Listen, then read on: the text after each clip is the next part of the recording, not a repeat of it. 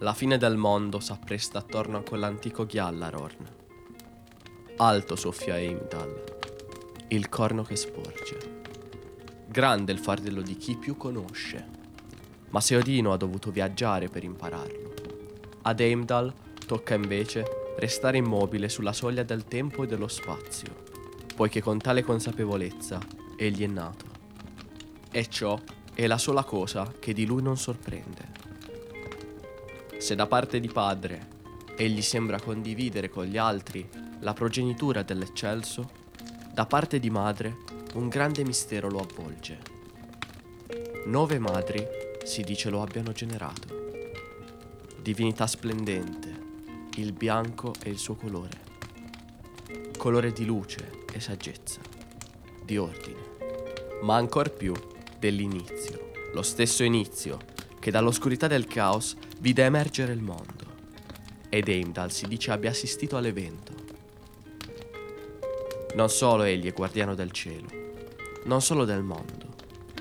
Tutto il ciclo cosmico è sotto il suo lunghissimo sguardo. Dalla sua dimora presso Bifrost non vi è foglia che cada e che Heimdall non senta cadere.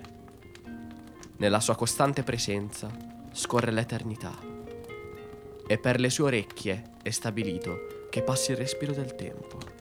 Alle sue orecchie giunse il primo battito dell'universo ed esse odranno l'ultimo suono del ciclo morente. Avrà suono squillante di corno quando proprio Heimdall suonerà il sacro Gjallarorn per avvertire tutti gli dei dell'imminente battaglia finale. Quando vedrà il ponte Bifrost tremare sotto i passi di Surtr soffierà in esso ed il Ragnarok avrà inizio.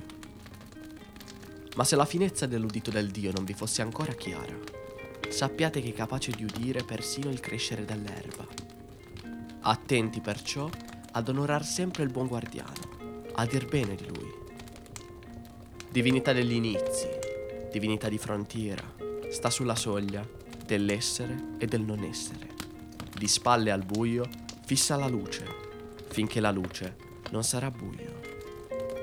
Le sue nove madri, d'altronde, potrebbero essere proprio le nove gigantesse, figlie di Aegir e Ran, le onde. E ancora di lui è detto che venne reso forte dall'acqua di mare e dalla terra.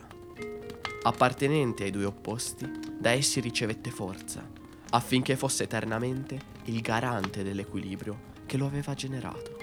E non vi paia certo un caso se il nemico giurato di colui che tra gli dei è più vicino all'ordine dell'universo è proprio Loki.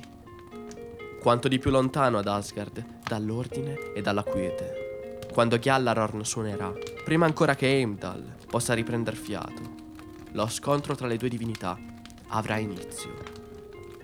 A proposito di garante dell'ordine, proprio da Heimdall discende l'ordine sociale. Un giorno venne dal mare, sotto il nome di Rig, e vagabondò per Midgard, finché per tre volte trovò ospitalità presso tre coppie differenti. Per tre giorni sostò presso ciascuna, coricandosi tra i coniugi ogni notte. Quando il tempo venne, dalle tre donne nacquero molti figli.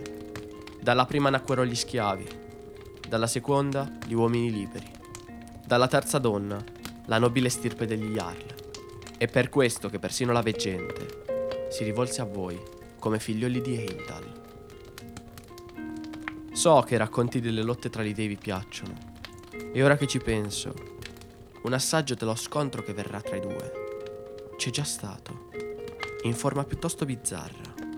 Heimdall e Loki si sono affrontati una volta, su un'isola, sotto il goffo aspetto di due foche, e in quel caso la posta in palio era niente meno che Brisingamen il preziosissimo monile di Freya. Oggetto certo dal potere immenso, ma per difendere il futuro dell'universo, la forma di foca non basterà. Di questo però vi parlerò poi. Ma ora, già la rugiada bagna l'erba e Skinfaxi galoppa splendente. Questa storia è finita, ma presto canterò ancora.